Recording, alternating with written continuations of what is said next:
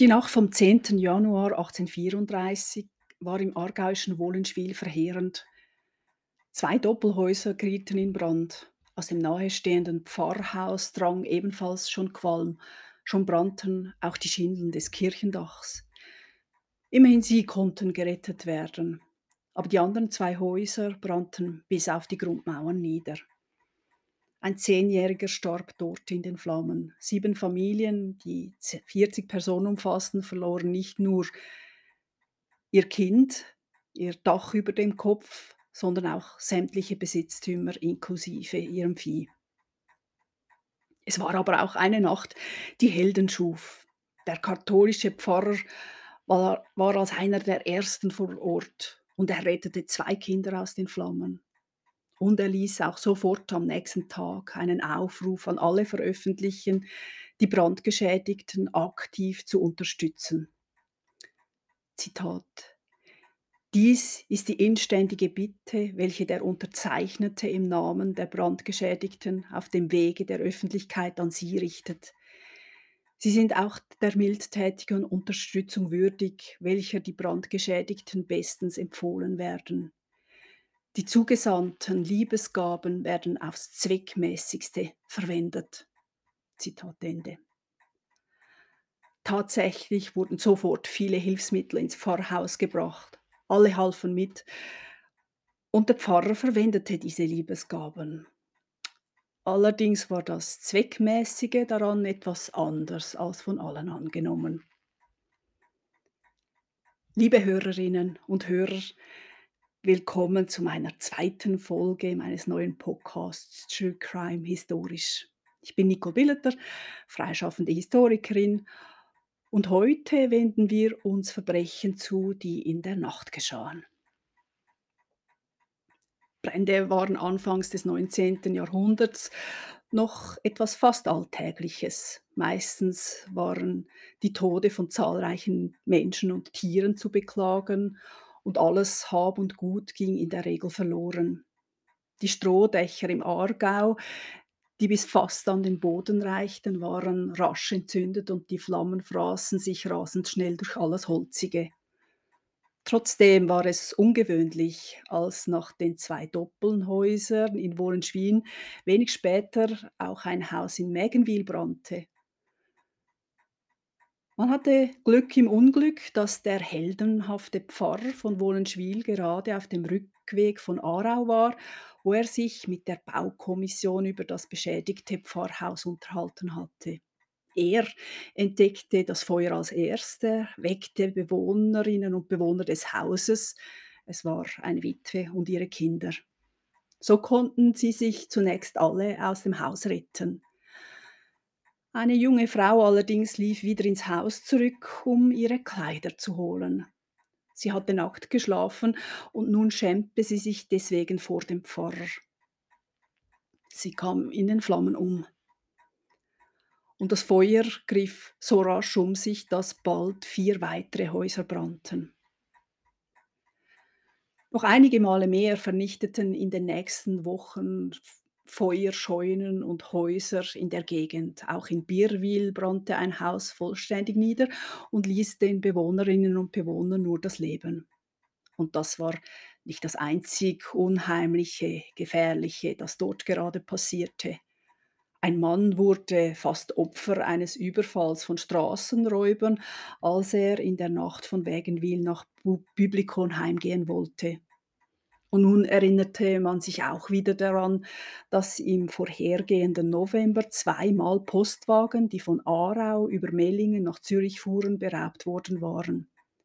Der dreiste Dieb war jeweils auf die in der Nacht fahrende Postkutsche aufgesprungen, ohne dass der Lenker etwas davon bemerkte. Er brach die Kisten, die hinten an der Kutsche angebracht waren, auf und stahl das darin vorhandene Geld. Der Kutscher merkte jeweils erst bei seiner Ankunft etwas von dem Diebstahl. Über 1700 Franken kamen weg. Aber immerhin scheiterten zwei weitere Überfälle auf die Postkutsche. Was ging also in dieser Gegend vor sich? Es war dem untersuchenden Beamten schon schnell zu Ohren gekommen, was die Leute redeten. Die Bewohnerinnen und Bewohner von Wohlenschwil hatten keinerlei Scheu, ihren Verdacht zu äußern.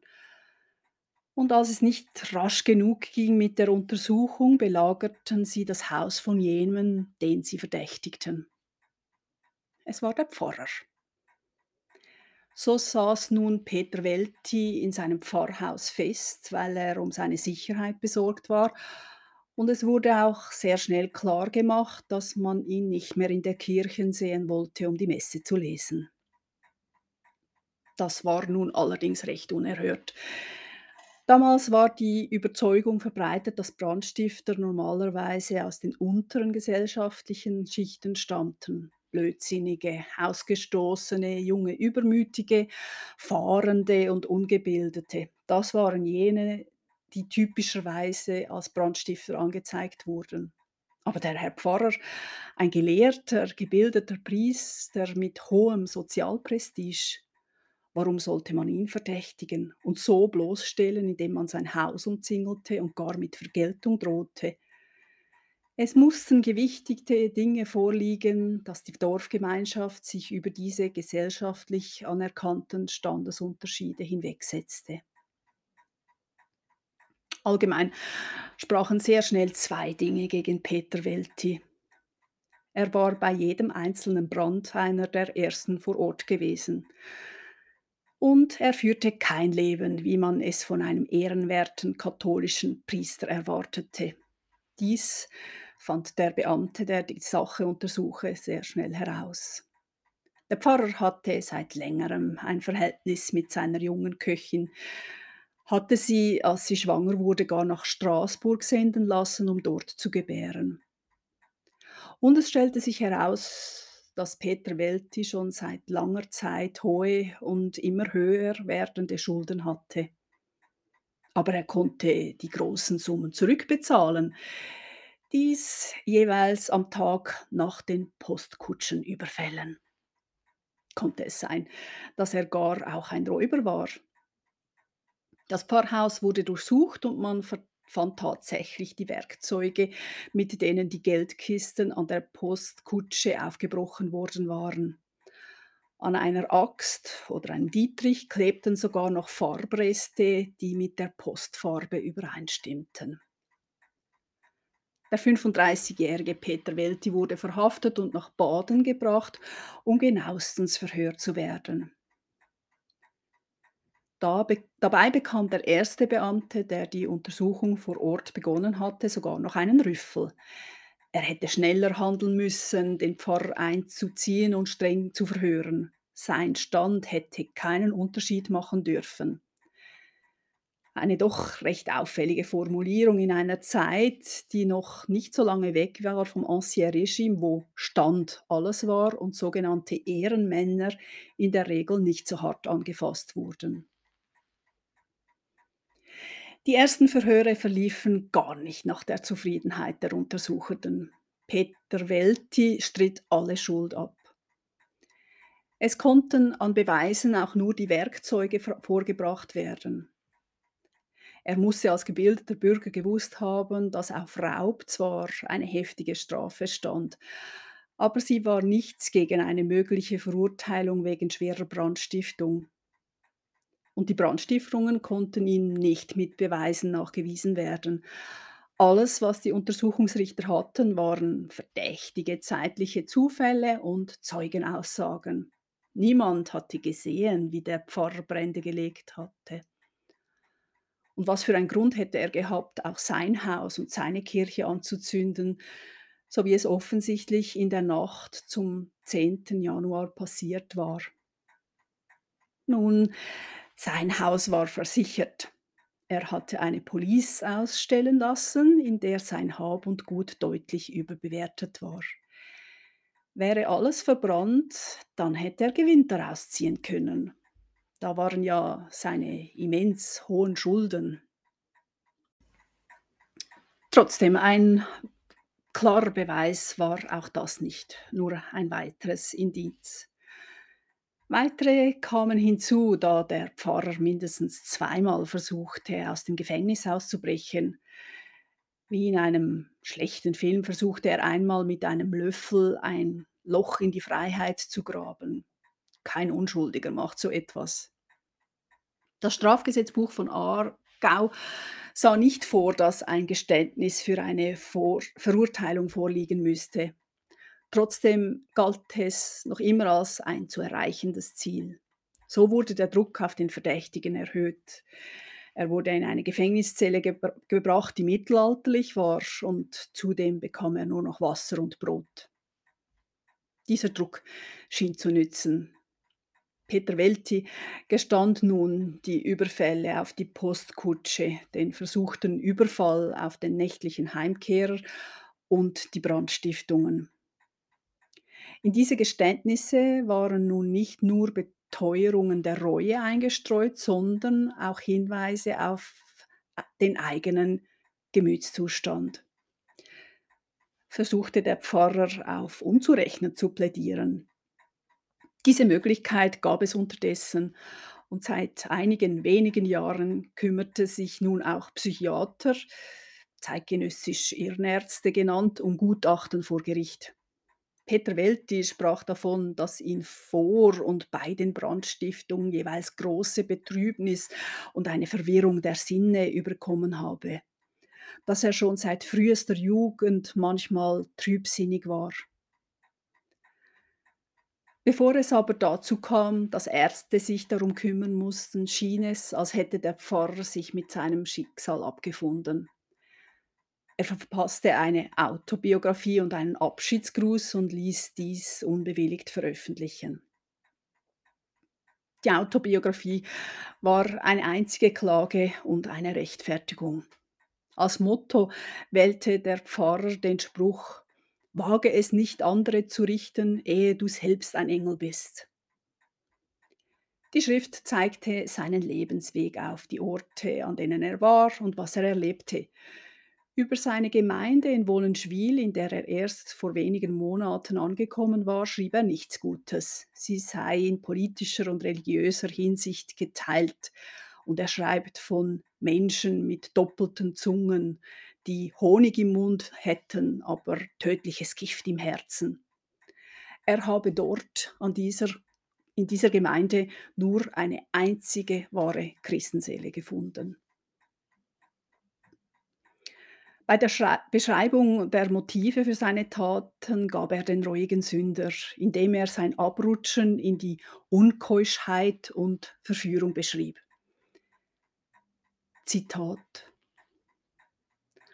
Um auf kurze Zeit meine Herzensangst zu stillen, suchte ich Zerstreuung in Gesellschaft.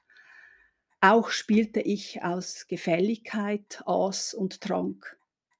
Allmählich ging ich aber von der Last des Bedürfnisses zur Behaglichkeit über, aß und trank im Übermaße, und im Übergange lauerte auf mich die Schlinge der Begierlichkeit. Und ihre Begleitung war die Belustigung, die bald den Vorsprung gewann, in Sünde überging und zur Leidenschaft heranwuchs. Ich ward abhängig von ihr, gab ihrem Befehle nach und den Gelüsten des Fleisches. Bald empfand ich eine innere Tröckne, eine Abneigung zum Gebet und allem Heiligen. Ich zog mich von Gott ab und Gott sich von mir. Zitat Ende. Die Beschreibung der Brandstiftungen in der Autobiografie Weltis waren trocken und äußerten sich nicht zu den Geschädigten und Todesopfern. Er schrieb darin nur, dass er in den Strom von Schlechtigkeit kam und nicht mehr herausfand. Erst im Kerker sei er wieder zu sich gekommen und warte nun seelenruhig seine gerechte Strafe. Dies zeigt, dass er wusste, was auf ihn zukam. Bei einer Verurteilung wegen schwerer Brandstiftung stand das Todesurteil. Erschwerende Elemente waren unter anderem Schädigung an Hab und Gut, zu beklagende Tote und Verletzte sowie ein gewisses Maß an Heimtücke. Alles das war in den Brandstiftungen von Peter Welti vorhanden. Zwei Menschen waren gestorben, einige hatten schwere Brandwunden davongetragen. Der Wert von den verbrannten Gütern, inklusive Häusern, Hausrat und Vieh, lag weit über dem verzeihlichen Wert. Und schließlich waren die Häuser nachts angezündet worden, was ein klarer Hinweis auf Hinterhältigkeit war. Heimtücke wurde auch als Motiv angenommen. Der Pfarrer habe geplant, sein Haus für die Versicherungssumme abzubrennen. Um nicht gleich in Verdacht zu geraten, habe er Häuser in der Gegend angezündet, um den Anschein zu erwecken, eine gestörte Person oder Bande triebe ihr Unwesen. Viel heimtückischer als das ging es nicht. Dazu kam noch das Empörende, dass er die Spenden, die für die Brandopfer im Pfarrhaus eingingen, zu denen er ja, wie eingangs erwähnt, aufgerufen hatte, diese Spenden hat er ebenfalls für sich behalten, eben zweckmäßig verwendet, wie versprochen. Zweckmäßig schien es ihm, sie für seine Zwecke zu verwenden. Der Prozess gegen Peter Welti dauerte nicht lange und hatte zum Schluss tatsächlich dieses Resultat, in das der Pfarrer sich schon geschickt hatte. Er hatte zu sterben wenige Tage nach dem Urteil und der Überprüfung dessen wurde er zunächst von der katholischen Kirche seines Amtes enthoben und so als einfacher Bürger am 4. September 1834 in Baden mit dem Schwert hingerichtet. Eine große Menschenmenge von 10.000 Personen bezeugte diese Vollstreckung des Rechts. Ein Pfarrer hielt wie üblich danach eine Standrede. Danach gingen alle ihre Wege. Sträflinge mussten den Körper von Peter Welti abtransportieren. Er wurde ohne zeremoniell in einem Friedhof ins Grab gelegt. Ich bedanke mich für Ihr Zuhören. Bis in zwei Wochen wieder. Auf Wiederhören.